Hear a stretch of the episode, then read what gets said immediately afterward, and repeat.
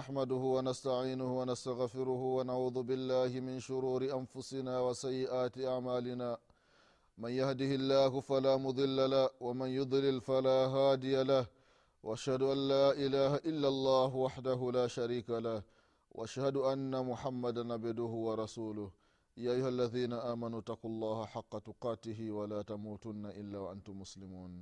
يا أيها الناس اتقوا ربكم الذي خلقكم من نفس واحدة وخلق منها زوجها وبث منهما رجالا كثيرا ونساء. واتقوا الله الذي تساءلون به والأرحام. إن الله كان عليكم رقيبا. يا أيها الذين آمنوا اتقوا الله وقولوا قولا سديدا. يصلح لكم أعمالكم ويغفر لكم ذنوبكم. ومن يطع الله ورسوله فقد فاز فوزا عظيما. أما بعد فإن أصدق الحديث كتاب الله. وخير الهدي هدي محمد صلى الله عليه وسلم وشر الامور محدثاتها وكل محدثه بدعه وكل بدعه ضلاله وكل ضلاله في النار عباد الله رحمكم الله usikum nafsi bitakwa llah fakad faza lmuttaqun ndugu zangu katika imani baada ya kumshukuru allah subhanahu wa taala na kumtakia rehma na amani kiongozi wetu nabii muhammadin salllahu alaihi wasalama pamoja na ahli zake na masahaba wake na waislamu wote kwa ujumla watakaefuata mwenendo wake mpaka siku ya qiama ndugu zangu katika imani tunamwomba allah subhanahu wataala atujaalie nasi tu miongoni mwa hao. Amina ya rabalalamina ndugu zangu katika imani na kuhusieni pamoja na kuihusia nafsi yangu katika swala la kumcha allah subhanahu wataala ndugu zangu katika imani tunaendelea na kipindi chetu cha dini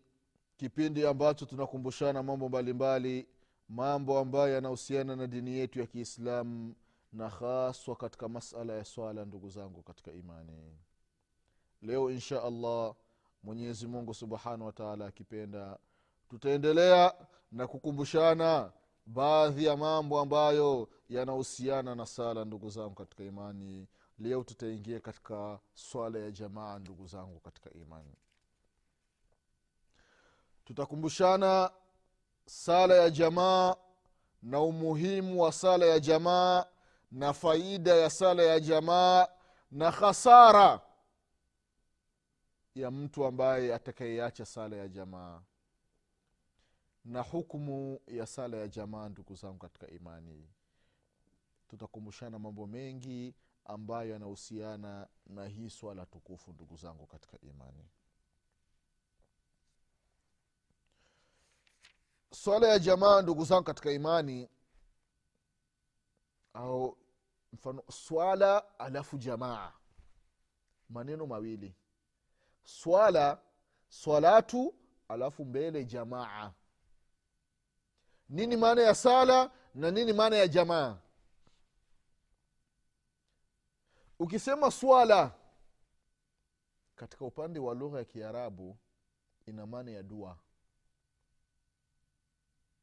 Dua katika kiarabu inaitwa ni swala. Kama alivyosema mwenyezi mungu subhanahu wa taala katika surati tauba aya ya mia moja na tatu mwenyezi mungu anamwambia mtume salallahu alaihi wasallam ya kwamba wasali alaihim inna salataka sakanun lahum. Inatakiwa waswalie. Swala iliyotajwa kwenye hii aya bimaana dua. Ai udu lahum waombee dua. Kwa hiyo neno sala katika lugha ya kiarabu maana yake ni dua. Swala ina maana ya dua ndugu zangu katika imani vile vile sala upande wa kisheria. Wanachuoni wa sheria wanasema sala ni nini? Tumeona katika upande wa lugha kwamba sala maana yake ni dua. Hasa katika upande wa kisheria sala maana yake ni nini? Wanasema wanachuoni wa sheria kwamba sala maana yake. Wanasema ni ibada lillahi dhatu aqwali wa afal maaluma mukhasasa muftatahatun bitakbir mukhtatamatun bitaslim. Sala kwanza wanasema ni ibada ambayo inafanywa kwa ajili ya nani kwa ajili ya allah subhanahu wataala ibada maalum ina maneno maalum na ina vitendo maalum na harakati maalum na muda maalum. Inafunguliwa kwa takbira allahu akbar ndiyo hapo umefungua sala. Na inahitimishwa sala kumaliza, kumalizika kwake ni nini? Ni kutoa salamu. Assalamu alaikum warahmatullah assalamu alaikum warahmatullah hapa sala inakuwa imemalizika. Baada ya kufungua, ya kufungua sala allahu akbar. Ndio inaitwa takbiratu lihram kwa maana ukishafunga sala allahu akbar fahamu ya kwamba mambo ambayo ilikuwa unaruhusiwa kuyafanya kabla ya kufunga sala sasa hivi sasa ni haramu kuongea ni haramu hairuhusiwi. Vile vile kucheka hairuhusiwi. Kula ndani ya sala hairuhusiwi. Kunywa ndani ya sala hairuhusiwi. Kutoa pesa unaanza kuzihesabu ndani ya sala hairuhusiwi.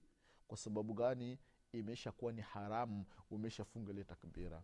Lakini baada ya salamu yale mambo ambayo ulikuwa huruhusiwi kuyafanya ukishatua salamu kwako sasa ni ruhsa unaruhusiwa kuyafanya. Hii ni sala ndugu zangu katika imani katika upande wa sheria.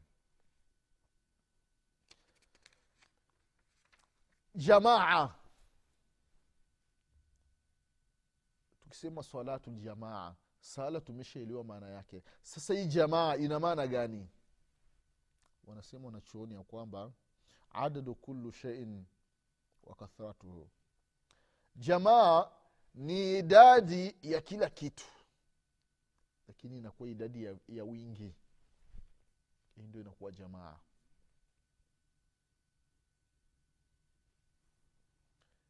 Kwa hiyo panapokuwa watu zaidi ya wawili au watu wawili na kuendelea hii inakuwa ni jamaa. Vitu ikiwa ni viwili na kuendelea. Hivi vinaitwa ni majumuu yani ni, ni vingi. La, hii ni katika upande wa lugha. Sasa katika upande wa sheria hii jamaa inakuwa na maana gani? Salatu ljamaa neno jamaa. Wanasema ya kwamba tutlaku ala adadi min annasi hii jamaa upande wa sheria hili neno huwa linatamkwa na kukusudiwa idadi ya watu. Kwa uchache kuanzia wawili na kuendelea. Huu ndio uchache wa jamaa imamu wa mamum. Imamu pamoja na maamuma wake. Hawa wanahesabika ni jamaa. Ndugu zangu katika imani wanasema wasumiat salatu ljamaa na imeitwa sala ya jamaa kwa sababu gani? Lijtimai lmusallina fi lfili kwa wale wenye kuswali wamekutanishwa na kitendo kimoja. Haiwezekani watu wanasali sala ya jamaa. Watu wamejipanga mistari imamu ipo mbele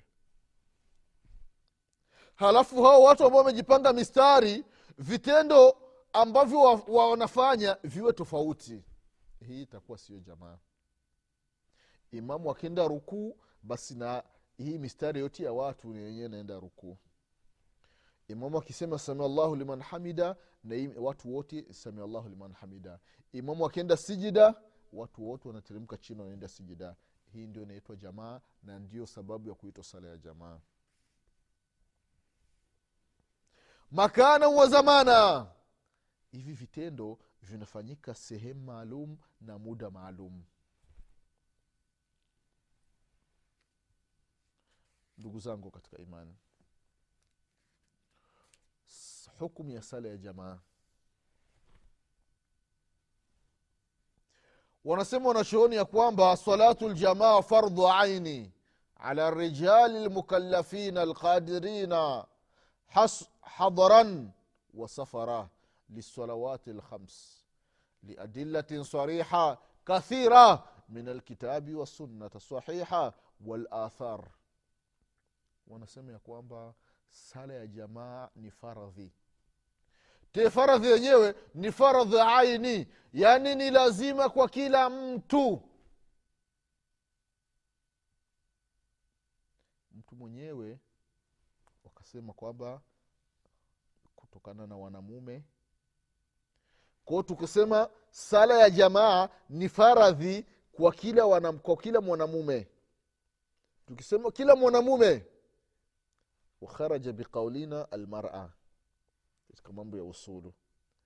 Ukisema sala ya jamaa ni faradhi kwa mwanamume ni kwamba mwanamke kwake sala ya jamaa sio faradhi. Vile vile mukallafina watu ambao wameisha baleghe wameshakalifishwa na sheria wana akili wana nini? Ni kwamba ambaye sio mukalafu sala ya jamaa kwake sio- lazima. Mtoto mdogo kwake sio lazima. Hadhuran wa safara. Ni kwamba hadhuran mtu ambaye yupo sio msafiri sala ya jamaa kwake ni lazima ni kwamba msafiri sala ya jamaa kwake sio lazima. Vile vile ndugu zangu katika imani mtu akiwa ipo huru. Huru sala ya jamaa kwake ni lazima lakini abdi mtumwa sala ya jamaa kwake anasema sio lazima. Lakini ndugu zao katika imani wametofautiana wanachuoni rahimahumullah. Kuhusiana na hii sala ya jamaa je ni lazima sio lazima? Kuna kauli ndefu za wanachuoni. Wale ambao wamesoma mambo ya sheria ya dini wanafahamu. Nizaa mvutano uliopo baina ya wanachuoni wanapoielezea sala ya jamaa na ikawa ni madhehebu tofauti tofauti. Kila madhehebu na kauli yao na kila madhehebu labda utakuta kila kila kundi lipo na dalili yake ambayo linashika. Namna gani lilivyozielewa? Dalili ndani ya kitabu na ndani ya sunna sahihi ya mtume muhammadin salllahu alaihi wasallam. Ndugu zangu katika imani mara nyingi mambo ya ikhtilafu lulama wanachuoni kutofautiana katika mambo ya dini. Kuna sababu ambazo huwa zinapelekea wanachuoni kutofautiana. Na mtu akikaa chini akiziangalia zile sababu anaona ya kwamba ni maakul ni sababu ambazo zinaingia akilini. Miongoni mwa sababu hizo ndugu zao katika imani kwanza ni ufahamu wa zile dalili. Iwezekana ikaja dalili. Namna alivyofahamu huyu mwanachuoni ni tofauti na alivyofahamu mwanachuoni mwingine. Sasa hapa panakuja tofauti huyu mwanachuoni wa kwanza alivyoifahamu itabidi wafundishe wanafunzi zake namna alivyofahamu. Na huyu wa pili alivyoifahamu ni tofauti na huyu wa kwanza. Sasa na huyu atawafundisha wanafunzi zake tofauti na hawa wanafunzi. Kwa hiyo hawa wakikutana sasa wanaanza kuzozana hapana hii dalili ni hivi kwa sababu tumepokea kutoka kwa shekhe fulani bin fulani. Nao watasema hapana hii dalili maana yake ni hivi tumepokea kutoka kwa shekhe fulani bin fulani. Kwa hiyo miongoni mwa sababu za tofauti wanachuoni ni kutofautiana katika kuelewa zile dalili ndugu zangu katika imani. Iwezekana nchi fulani neno fulani wanalitafsiri kitu fulani. Na nchi nyingine neno fulani wanatafsiri kwa maana fulani sasa unakuta hii maana na hii maana ni tofauti. Hapa panakuja ikhtilafu ya wanachuoni. Au wakati mwingine mwanachuoni fulani anaweza kujua kwamba hii hadithi au hii hukmu ni mansukh. Imeshafutwa kwa sababu gani? Kwa sababu amepata dalili nyingine ya kufuta ile ya kwanza. Na huyu mwingine ile dalili ya, ya, ya naskhi yeye hajaipata. Yeye angali na ile dalili ya kwanza. Kumbe ajuu kwamba hii hukumu imeshafutwa. Sasa yeye bado anaendelea anaifanyia kazi na akiulizwa anatoa fatwa kutokana na ile dalili ambayo ipo nayo kwa hiyo hapa inapelekea nini? Watu kutofautiana ndugu zangu katika imani. Vile vile miongoni mwa mambo ambayo wanachuoni rahimahumullahu wanatofautiana nini? Ni namna za kwamba marawi wapokezi wa hadithi. Nafahamu ndugu zangu katika imani wale ambao wamepita shuleni kuna masala haya mustalahi lhadithi somo la hadithi ni kwamba mwanachuoni fulani atakuwa kwamba na mambo yake anajua kwamba huyu mpokezi upande wangu ni dhaifu. Mwingine asema hapana huyu mpokezi upande wangu ni thika ni mkweli. Kwa hiyo huyu akipata hadithi ambayo ndani yake kuna yule mpokezi ambaye kwake ni dhaifu hii hadithi kwake sio sahihi. Na huyu akipata hadithi kwake yule mpokezi kwake ni thika anaisahihisha ni miongoni mwa sababu ambazo wanachuoni rahimahumullahu wanatofautiana. Ndugu zao katika imani sababu ni nyingi na wanachuoni rahimahullah wakatunga vitabu mbalimbali kwa ajili ya kufanya takaribu masala yaani kuonyesha zile sababu ambazo wanachuoni imepelekea watofautiani kuna kakitabu kadogo alikatunga fadilatu shekh muhammad ibnu saleh al uthaimini rahimahullahu rahmatan wasia kanaitwa ikhtila, asbabu ikhtilafu lulama kwa kweli ni kakitabu ambako ni kazuri mwanachuoni dai akikasoma kuka kitabu kwa kweli katamsaidia. Na masala ya mizozo itapungua kiasi kikubwa ukiangalia zile dalili ambazo na zile sababu ambazo shekh uthaimini rahimahullahu amezitaja kwenye kalika kitabu wakati mwingine mtu anasahau dalili. Anasahau kwamba hii dalili ye imeishamtokea au hadithi mtume saa salam alishaisema kwake lakini mtu akasahau. Kwayo ni miongoni mwa sababu vile vile. Mfano angalia katika kisa cha amar bnu yasir radiallahu anhuma. Amari siku moja alikuwa anaulizwa na watu kwamba mtu akikosa maji ntakiwa fanye nini? Atayamam mtu yupo na janaba. Muda wa sala umefika maji hamna. Ndikiwa afanye nini? Aache kusali mpaka siku atapata maji ndio asali au afanye vipi? Amara akasema ntakiwa tayamam fatwa ambayo alikuwa anatua amari. Omar bn lkhatabi radiallahu anhu hizi habari zikamfikia akamwita amari. Omar akawa ni mkali kwake. Kwambia amari we angalia maneno ambayo unazungumza. Mtu ambaye ipo na janaba halafu unamwambia asali alikuwa ipo na janaba tayamam. Amari bn yasir radiallahu anhuma akamkumbusha amiri lmuminin omar bn lkhatabi radiallahu anhu akamwambia kwamba ya amira lmuminina hukumbuki wakati wa mtume muhammadin salllahu alaihi wasalama alinituma mimi pamoja na wewe tukaenda sehemu fulani. Mimi na wewe tuka tukajiotelea usiku. Asubuhi ilipofika tukawa hatuna maji ya kuoga. Wewe ukaacha kusali lakini mimi fatara, fi, fi, fi swaidi. Fatamaratu fi swaidi mimi nikajigaragaza kwenye mchanga mwili mzima ukajaa mchanga alafu ndio nikasali. Haukumbuki ya amira lmuminina umar bn lkhatabi radiallahu anhu akasema hapana mimi sikumbuki. Kwa hiyo miongoni mwa sababu ni mtu kusahau dalili. Mtu anaweza kasahau dalili imemfikia dalili lakini akaisahau kwa hiyo ndugu zangu katika imani sababu za kutofautiana wanachuoni zipo nyingi na namna ya kuelewa dalili imetokea toka za mtume toka zama za mtume salallahu alaihi wasalama zama za matabii zama za matabi tabiina zama za aimati lhuda zama za salafu salihi mpaka zama tulizo nazo ndugu zao katika imani ni kwamba baadhi ya masala isipelekei watu wakatukanana. Mtu akamwona mwenzake kwamba yeye hajui kusoma yeye ni mjinga. Hakuelewa hadithi vizuri. Hapana. Ufahamu ndugu zangu katika imani wa dalili unatofautiana.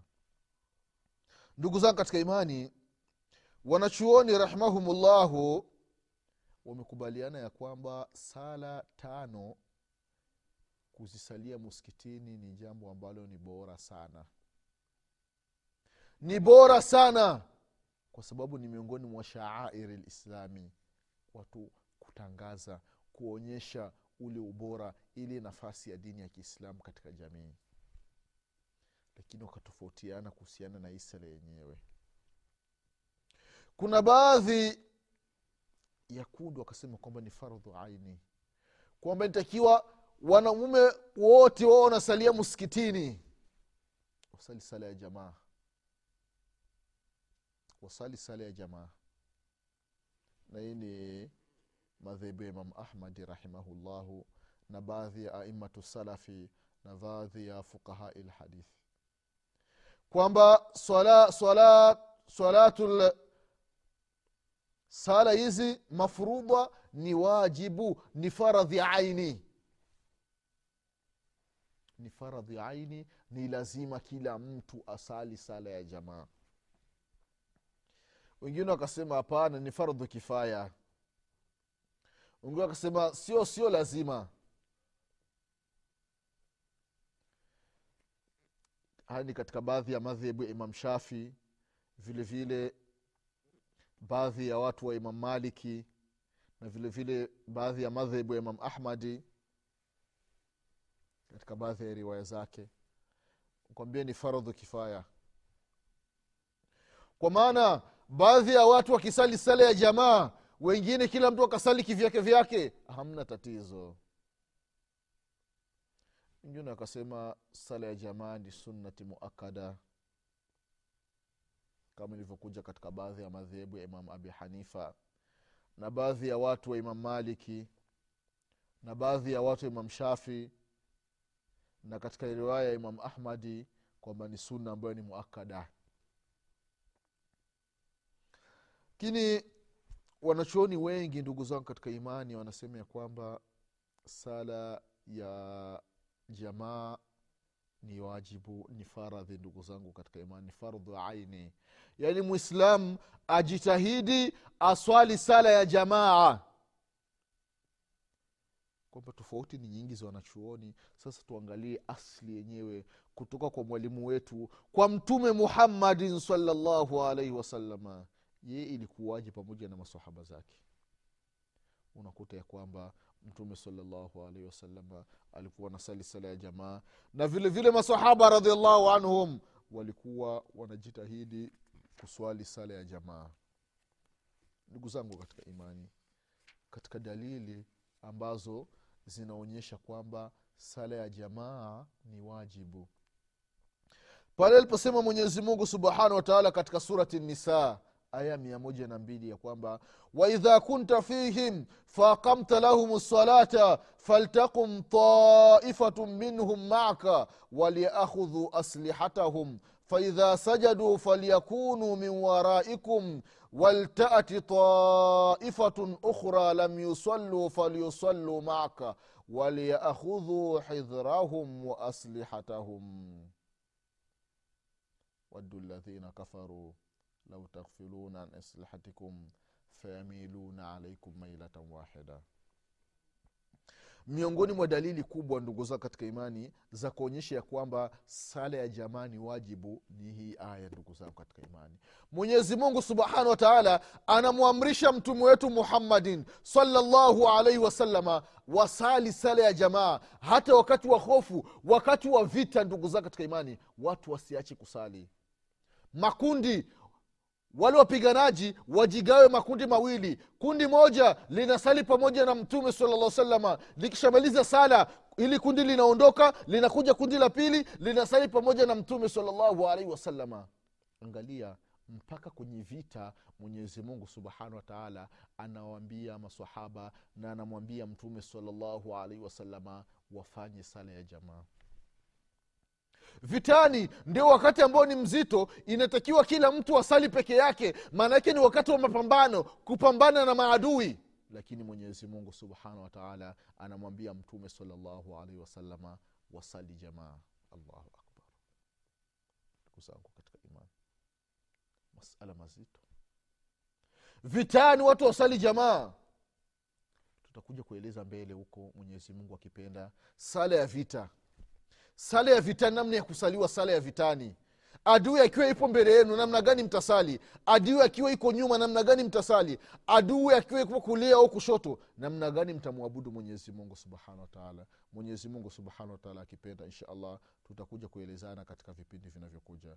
Mwenyezi mungu atupe kila la kheri mwenyezi mungu atuepushe na kila shari mwenyezi mungu atujalie tushikamane na sala ya jamaa. Mwenyezi mungu atujalie tudumu katika sala ndugu zao katika imani. Nasema subhanak allahuma bihamdik. Ashhadu an la ilaha illa anta astaghfiruka waatubu ilaik subhana rabika rabi lizati ama yasifun wasalamun ala lmursalin walhamdu lillahi rabi lalamin wassalamu alaikum warahmatu wabarakatuh hayatotekelezwa sala ya mtu haifai